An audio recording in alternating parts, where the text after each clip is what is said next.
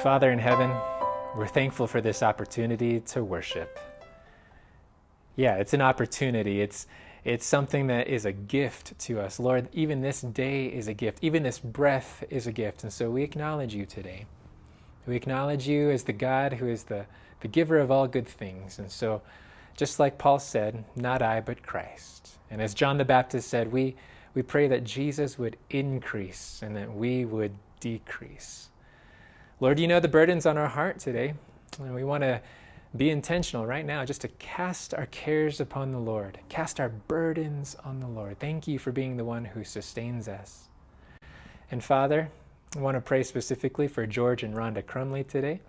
Thank you for what they mean to our church family. And Lord, you know their needs. I pray that you would minister to them and give them the grace that you know specifically that they need this week. Hold them up, bless their kids Bless their ministry and their spheres of influence. Use them to be salt and light in the world around them. And Father, now, as we're about to open up the Word of God, Lord, you know this. We want this to be more than just a routine. We want this to be more than just an intellectual exercise. God, we pray right now for the outpouring of your Holy Spirit. Please, Father, give us a heart that is eager to hear and a life that is willing to do. Lord, we pray that you would reveal Jesus to us and that you would change us as we open up your word. We pray in Jesus' saving and precious name. Let everyone say, Amen. Amen. All right, here we go. It's time to dive into Luke chapter 15. We have been studying the passion of the Christ. Remember, the passion of the Christ, not just his sufferings, but why he suffered. It's because he came to seek and to save the lost. You know, before we actually open up Luke 15, I, I wonder, I wonder if as we've been beholding this passion now for the last three weeks or so, I wonder if if you've been sensing God's prompting, if you've if you've been maybe pricked in your heart, there, there's an individual that you feel like God wants you to actively seek after, whether they're wandering afar like the lost sheep, or whether they're missing right under our noses, right in house, like lost coin. And if you've been hearing the Holy Spirit speak to you, then man, I, I want to encourage you, if you haven't already, go ahead and write their name down. Write that person's name down that you feel like God wants you to reach out to. Write it down so that, you know, if, if there's a precious person, a precious soul, a precious friend or family member on your heart to pray about and reach out to this week, write that name down and then and then take time every day this week to actually pray for them. Take time even to pray that you would be an answer to the prayers you're praying for that individual. All right. So without further ado, let's let's dive into Luke 15. It's it's time to get to the third of the three parables in Luke 15. It's it's the longest of the three parables, definitely the most detailed of the three parables, and I think it's for a reason. Uh, when you look at those details, some of those details are pretty provoking if, you, if you're really listening. Jesus wants to engage his hearers and make sure they're paying attention, not just to what he's saying, but to his heart. And so, this, I would say, is the climax it's the climax of Jesus' response to the grumbling scribes and Pharisees. It's the, the climax of his response to what they're complaining about. Those, those religious leaders, they're complaining because they don't share the passion of the Christ. So, as we dive in, giving you enough time to look up Luke chapter 15. Hopefully, you've got your Bible here uh, right in front of you. If not, there's a there's a tab on the right hand side for the Bible app there. but as we dive in, Okay, I know this third parable, it's, it's called the prodigal son. Maybe it's familiar territory, but would you please, let's read it again. I've said this before, but let's read it again for the first time. Let's read it with an eye for the passion of the Christ. What, what, where's his passion? And also, let's read it with a heart that wants his passion to be the passion of his church. Okay? So we're going to start in Luke chapter 15. I'm starting in verse 11, and I'm reading from the New King James Version. Luke chapter 15, verse 11. A certain man had two sons. And the younger of them said to his father, Father, give me the portion of goods that falls to me. So he divided to them his livelihood. And not many days after, the younger son gathered all together, journeyed to a far country, and there wasted his possessions with prodigal living. Whew. Hold on just a second. We're diving right into this story. The details here thus far are, are really significant. Here's a son, one of two. He's the younger of the two sons, and he's talking to his father in a demanding sort of way. And he's not making a request, he's not asking nicely or politely. He's demanding, Father, I want my inheritance. I want what's due to me when you die. I'm going to think of you as though you were dead. I want out of here. Man, do you, do you hear that? This is a younger son who is really a, a, a brat, ungrateful, and he's wanting it all for himself. Let, let's keep reading. Let's keep reading. Verse 14 after he has wasted all his possessions with prodigal living. Verse 14 says, But when he had spent all, there arose a severe famine. a severe famine in that land, and he began to be in want. Then he went and, and joined himself to a citizen of that country, and he sent him into his fields to feed swine. And he would gladly have filled his stomach with the pods that the swine ate and no one gave him anything. Again, just put the pause button on here. Do you hear what's happening? This, this ungrateful son, he's wasted all he's had. He's begun to be in want. And now, now he's, he's at the, the pit of despair, literally. He's, he's in a pig's sty. He's eating pig's food. Let's keep reading what happens. Verse 17 But when he came to himself, he said, How many of my father's hired servants have bread enough and to spare, and I perish with hunger? I will arise and go to my father, and will say to him, Father, I, I've sinned against heaven and before you, I'm no longer worthy to be called your son. Make me like one of your hired servants. Again, we're just going to stop right there. There's a lot to swallow. Again, like I said, this is probably the most detailed of the stories. We haven't even gotten to, to halfway point, probably, okay? So as Jesus launches into this story, the first thing he wants people to focus on is this, this younger son, this younger son who, who seems so entitled. And he wants us to pay attention to his journey. There are, there are uh, I guess his story is marked by his journey, the steps that he takes, the movements that he makes, his decisions and his directions to go away from home. Did you notice? Did you notice those two distinct moves? I think the first one is in verse 13. In verse 13, the Bible says, And not many days after, the younger son gathered all together, journeyed to a far country. He, he journeyed. Okay, this, this is the first step away from home. His action is not just going somewhere, it's actually going far, somewhere far. His attitude is hey, look, I just can't handle being here. The younger son's first movement highlights something. It, it highlights that classic grass is greener on the other side sort of mindset. This younger son has has the, uh, such a foolish heart that he concludes that satisfaction in his life isn't going to be found at his father's house. It's going to be found somewhere far from his father's house. And in the end, any time, whether it's a younger son or just a sinner in general, anytime we make that conclusion, we will only and always be left empty you see, these movements of the Son, they're, they're actually demonstrating the tragedy of sin. There's two movements. It's the first movement is to go far. And that's the first tragedy of sin, that we feel like the satisfaction is somewhere else than in the presence of God. The second movement of the Son, let's take a look. It's in verse 15. Then he went, so this is after the famine sets in, after he begins to feel want. Verse 15 says, Then he went and joined himself to a citizen of that country. This is his second move, his second movement away from home.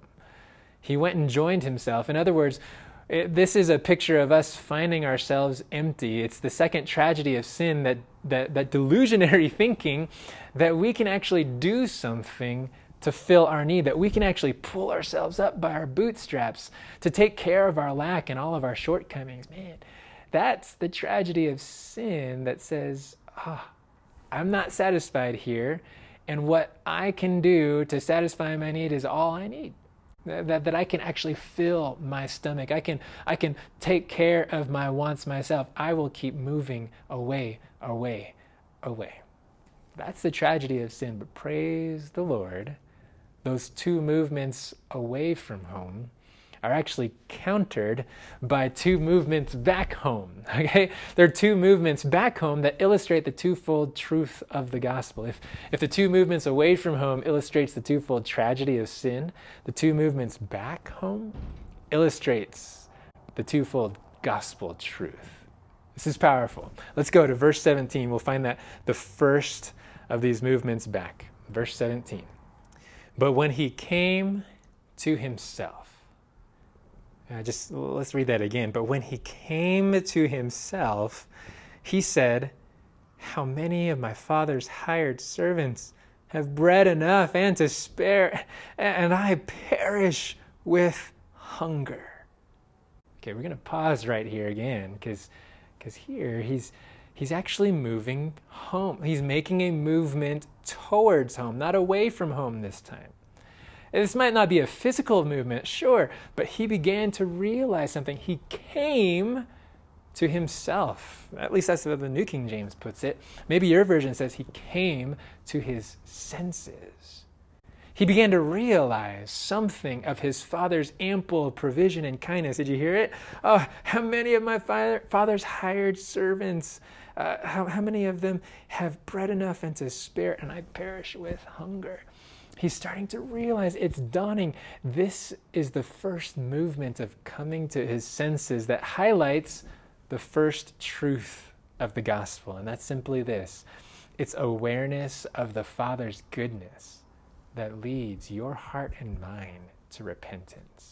Romans 2, verse 4 says it really well. Don't you know that the kindness of God leads us to repentance? That's the first truth of the gospel, illustrated by the first movement, so to speak, of the younger son towards home. Now, what's the second movement back? What's the second movement? It's found in verse 20. It's found in verse 20. And he arose and came to his father. He arose and came to his father. But when he was still a great way off, his father saw him and had compassion and ran and fell on his neck and kissed him. You know, sometimes people ask, hey, what's, what's your favorite verse in the Bible? I, I don't know if I can necessarily say that there's, I have a favorite, but I tell you what, this is probably the most beautiful picture of the heart of God. And this is the second movement, I would say, the second movement towards home. It's not just that the son came to his father, that he arose and got up and went to his father, but it's that the father came to him. That's the second movement. That's that second uh, gospel truth that, that the Father ran to him even while he was a great way off. And this, I tell you, if the first truth is that it's God's goodness that draws us and leads us to repentance, the second truth of the gospel is the grace of our Heavenly Father that runs to the repentant sinner. Oh, this is so beautiful. And I would say this that, that, that God's grace not only runs to the sinner, but restores the repentant sinner. I mean, notice what the Father, how the Father responds. If you keep reading from verse 20 and onward, we'll start in verse 21 the, the son is trying to speak up and kind of give his pre prepared speech and stuff. And the son said to him, Father, I have sinned against heaven and in your sight. I am no longer worthy to be called your son. Verse 22. But the father said to his servants, notice his actions, notice the father's embrace of the son. But the father said to his servants, Bring out the best robe and put it on him, and put a ring on his hand and sandals on his feet. Verse 23 And bring the fatted calf here and kill it, and let us eat and be merry. For this my son was dead and is alive again. He was lost and is found. And they began to be merry. wow. This is grace that not just runs to the sinner, but restores the sinner. Just look at the Father's embrace. Drink in this picture of God's love. Man, rather than demanding an explanation, rather, than putting him on some sort of probation, these are all gestures of restoring him to sonship rather than servanthood. Did you see those actions? Where was that? Verse 22 bring out the best robe, put it on him, put it put a ring on his hand and sandals on his feet. All of this is is is communicating through concrete actions. You are a son, not a servant. And all of our sense of unworthiness cannot stop the tide of God's amazing love all, all of our sense of, oh man, I, I am unworthy, I am unforgivable, no matter how checkered your past may seem, no matter how deserving you are of punishment, there is a God whose mercy endures forever. Friends, no matter how far gone you may feel, let this vision of God's reckless love bring you to your senses and draw you home to the Father's embrace the embrace that not only runs to you, but fully restores sinners as sons and daughters of the King. Man, this is the passion of the Christ. This is the passion of the Christ to seek and to save that which is lost, to run to and restore the repentant sinner. This is what Jesus himself was living out in real time as he was eating with sinners, receiving tax collectors, addicts, rebels who were being drawn near to hear him. Man, this is his passion. What a beautiful passion it is. Unfortunately, the story does not stop there. It, it, it gets a little more pointed at this point. Again, we're just halfway through. There, there's another portion of the story that Jesus really wants to, to send home and pierce his hearers' hearts with. Let's read it, starting in verse 25. In verse 25, the Bible says this Now, his older son was in the field. As he came and drew near to the house, he heard music and dancing. So he called one of the servants and asked what these things meant. And he said to him, Your brother has come. And because he has received him safe and sound, your father has killed the fatted calf. Verse 28. But he was angry and would not go in. Therefore his father came out and pleaded with boy. Right, now you may be cringing just like I am. You may be cringing at the older brother's refusal to resonate with the father's celebration. Man, but can, can, you, can you hear the thoughts? As we keep reading, listen for the thoughts, the thinking behind his refusal to share his father's passion. Verse 29, just we'll take this phrase by phrase. Verse 29. So he answered and said to his father, Lo, you know, no, no address, no respectful, hey, pops, hey, hey, you know, can, can we have a talk? Just, so he answered and said to his father, Lo, these many years I have been serving you. Whoa, whoa, whoa, whoa, whoa. Listen to what he's saying. The word for serving here is actually the same. It, it, comes from the root word doulos, which means servant. He feels like he's a slave to his father. It reveals something about his attitude towards his father, what, what kind of relationship he viewed between he and his father. He viewed himself as a slave, and he viewed his father as a slave master. He viewed himself as a slave rather than a son. Keep reading and hear his thoughts. Lo, these many years I have been serving you. I never transgressed your commandment at any time. You hear what he's doing? You hear what he's doing? He, he's bringing up his righteousness, his his track record, his his hey, I've got gold stars all across. I got no check marks on the chalkboard. I am spotless and blameless. I've never transgressed. You know what this is? The older son has a meritorious mindset. You know, I deserve this.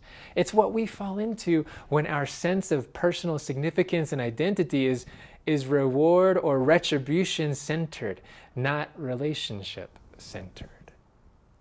It's what we fall into when obedience in our lives is the cause rather than the effect of a relationship with God. Man, this meritorious mentality is something that we actually end up projecting on others, and we assume that others should operate the same way too. That's why the older brother is so disgusted. I mean, the older brother is so disgusted. His sense of justice and what is fair is bothered. Hey, he should be he should be held to the same standard. He, you know, what, what what's going on? His sense of justice is bothered. All right, so he's got uh, the mindset of a slave. He's got the mindset of, of I deserve this and he deserves that. The meritorious mindset. Now, keep reading verse 29. Let's hear the rest of what he says. Lo, these many years I've been serving you. I never transgressed your commandment at any time.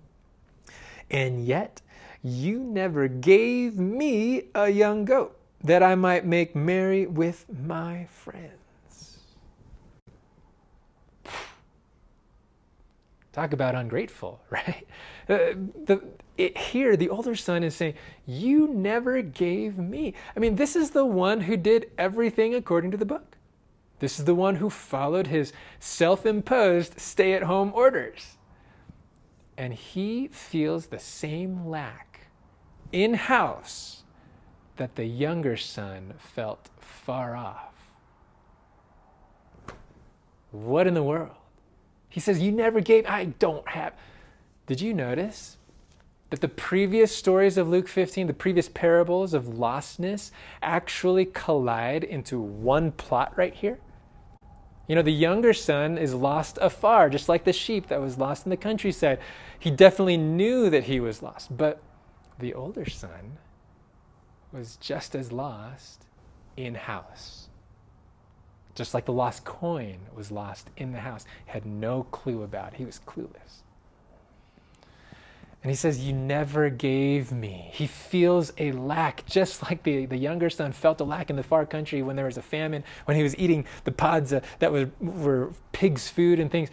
He feels a lack, like, like his father never gave him anything. But hold on, hold the phone. Do you realize that the father had already given him everything?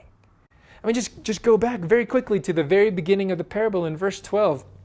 And you remember when the younger son is asking for his inheritance. Notice what it says in verse 12. The younger of them said to his father, Father, give me the portion of goods that falls to me. Then notice this last part. So he divided to them his livelihood. Did you hear it? He gave his livelihood not just to the younger son, he gave his livelihood to them, plural, the younger and the older son. He'd already given him the inheritance to the older son, too. And here he is saying, You never gave me. And that's just as ridiculous as going hungry while locked in a grocery store. That's why, that's why in, in verse 31, the father has said, Son, you're always with me, and all that I have is yours. Everything I have is yours. Man, in his reward centered thinking, the older son had never truly enjoyed or personally appreciated the blessings of relationship with the father. That's what reward centered thinking does. That's what the meritorious mindset does. It, it has dangerous results when we start cherishing this, this type of master slave relationship with God, a this for that kind of expectation from God and from, for others. We end up distanced not only from the Father, but from our brothers. You know, in verse 30, listen to how this older son talks about his brother. But as soon as this son of yours came, who has devoured your livelihood with harlots, you killed the fatted calf for him. Didn't use his name, didn't even call him brother. As soon as this son of yours came, do you feel it? Do you hear it? The older brother's cold heart claims no connection to his brother. The sobering reality is this that both sons in this story needed repentance. Both sons needed a turnaround in their life. The younger son needed a, a, repentance from his wild living apart from the father. The older son needed repentance from his legalism that kept him far from the father, too.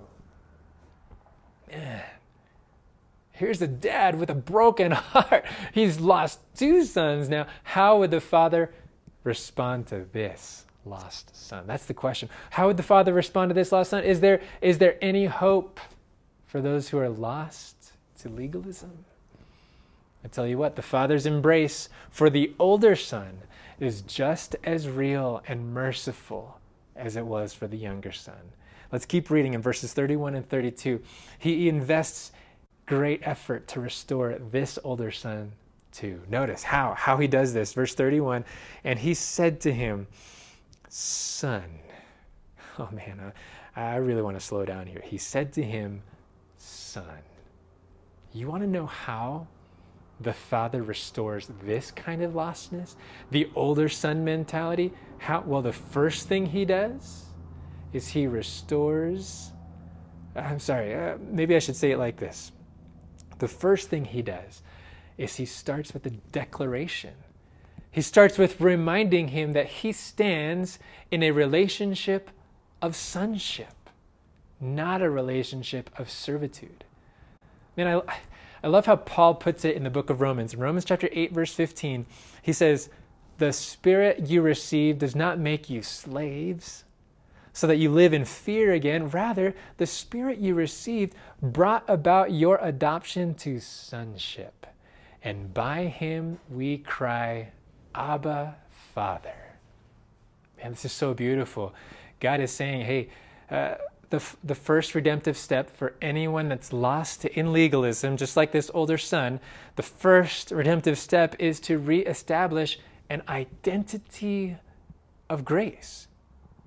An identity of grace, a relationship that sees God as Father, not Master, and sees ourselves as children, not slaves. What's the second step? Again, back to, to verse 31, where the Father is now responding and pleading, the Bible says, pleading with his older son. Verse 31 and, and he said to him, Son, you're always with me, and all that I have is yours. Everything I have is yours. There's no need to feel in want that you don't have anything. There's no need to think and feel as though you need to earn your keep or, or to think in terms of merit and reward, but to simply rest in the assurance of the Father's love to provide all that you need, regardless of your effort. What the Father is doing here is giving them the assurance. Everything I have is yours. He's giving the, him the assurance of grace. And that's what, what Jesus does for us when he's trying to restore the, the, those who are lost in legalism. First, he gives, him the, he gives us the identity of grace, and then he gives us the assurance of grace. Everything I have is already yours. But there's something else that he does. He, he extends an appeal. He extends the appeal of grace. Let's see how the Father does this here in the parable. Verse 32 It was right that we should make merry and be glad. Why? For your brother was dead and is alive again, and was lost and is found. I think Jesus chose the Father's words very carefully here. Your brother was dead. Now he's alive again. He's lost, but now he's found. This is the appeal that the Father is making to the older son. This is the appeal that Jesus is making to any of us lost in legalism. It's an appeal to not only receive grace from the Father, but to extend that same grace towards any prodigal. He's your brother too. He's not just my son, he's your brother too. It's an appeal to restore and reinstate repentant prodigals as part of our family. And there's a powerful quote from a book called Christ's Object Lessons when it's talking specifically about this parable. On page 210, Ellen White says this When you see yourselves as sinners, saved only by the love of your heavenly Father, you will have tender pity for others who are suffering in sin. She goes on to say, when the ice of selfishness is melted from your hearts, you will be in sympathy with God. We're starting to see what keeps us out of sympathy with God. It's the ice of selfishness. It's when we cease seeing ourselves as sinners saved only by the love of our Heavenly Father. Let's keep reading. When the ice of selfishness is melted from your hearts, you will be in sympathy with God and He and will share His joy in the saving of the lost. It is true that you claim to be a child of God, but if this claim be true, it is thy brother that was dead and is alive again, and was lost and is found. Deny your relationship to him and you show that you are but a hireling in the household, not a child in the family of God. Pretty straight, right? These are some really sobering diagnostic questions here. And if I were to ask the question, it would be like this When the lost are found, you know, when prodigals actually come home, how will we receive them? How will I receive them? When people turn home, when people are retent, repentant, when prodigals come home, how will we receive them? And that's, that's something we need to grapple with here. You know, we know the passion of the Christ is to restore prodigals to sonship, to pull out all the stops, to reintegrate them to the family. We know that's the passion of the Christ. What will it take for that to be our passion too? What I know for sure is it takes embracing the identity of grace and the assurance of grace. It would require us to reject the hireling's heart, to refuse to relate to God on the basis of merit and reward, and instead see ourselves as sinners saved only by the love of the Father, just like everyone else. And this, this is huge for any of us who feel like we deserve or we're entitled to God's blessings because we've done X, Y, and Z. No, no, no. Maybe, maybe you're a lifer, you know, a lifer in the church, so to speak, and you feel like you deserve this or that. You may not say that, but you might feel that. I tell you what, we need to refuse the hireling's heart. We need to see ourselves as sinners who are saved not by what we've done not by how faithful we've been, but only by the love of the Father, just like everyone else.